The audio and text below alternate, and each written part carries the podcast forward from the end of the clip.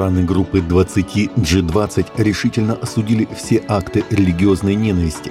Об этом сообщается в итоговой декларации саммита «двадцатки» в Индии.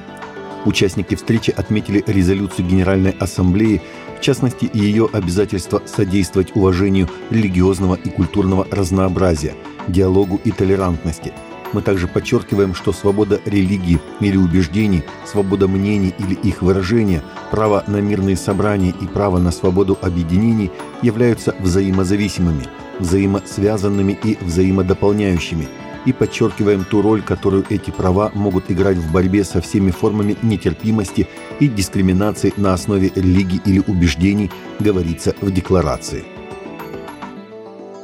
Ватиканский банк, так называемый Институт религиозных дел ЛОР, отверг заявление советника главы офиса Владимира Зеленского Михаила Подалека, отметив, что не получает и не инвестирует деньги из России. Ранее советник главы офиса Владимира Зеленского в интервью украинскому телеканалу 24 заявил, что исключает посредничество Ватикана в урегулировании конфликта на Украине из-за якобы пророссийской позиции Папы Римского Франциска – он отметил, что нужно посмотреть на те инвестиции, которые делает РФ в Банк Ватикана. Лор не получает и не инвестирует российские деньги, Лор категорически отвергает заключение советника Подалека о том, что банк инвестирует российские деньги, заявил Лор в сообщении, которое опубликовала служба печати Святого Престола. Папа Римский Франциск принял американского актера, режиссера и кинопродюсера Сильвестра Сталлоне на частной аудиенции в Ватикане, сообщила пресс-служба Святого Престола.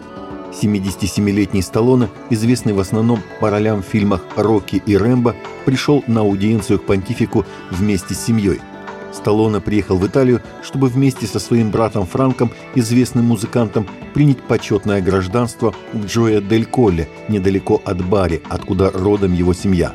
Это не первая встреча Папы Франциска с представителями мира кино. В декабре 2022 года он дал частную аудиенцию Роберто Бениньи, 70-летнему итальянскому актеру и комику, известному своей чрезвычайно экспрессивной манерой.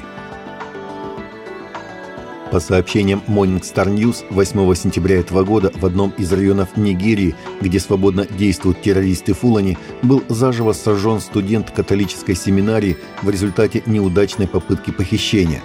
Во время нападения около 8 часов вечера на дом священника католической церкви святого Рафаэля в Фадан-Камантане в южном штате Кадуна под управлением епархии Кафанчан Террористы, не сумевшие проникнуть в дом приходского священника, которого они пытались похитить, вместо этого подожгли его, сообщает новостное издание «Аси Африка». Священнику, преподобному Эммануэле Около и его помощнику удалось спастись, но в результате пожара погиб 25-летний студент семинарии Нааман Дандлами.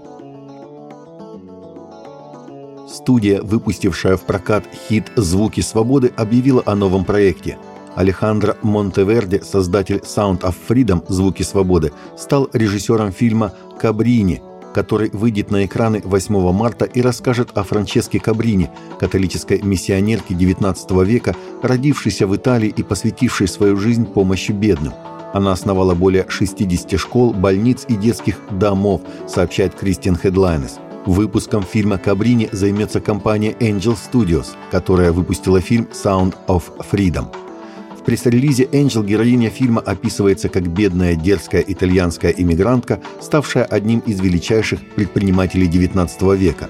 Благодаря своей силе воли, мужеству, состраданию и деловым качествам она преодолела сексизм и жестокий антиитальянский фанатизм, борясь с истеблишментом, стремившимся удержать ее, говорится в сообщении «Энджел». Таковы наши новости на сегодня. Новости взяты из открытых источников. Всегда молитесь о полученной информации и молитесь о страждущих.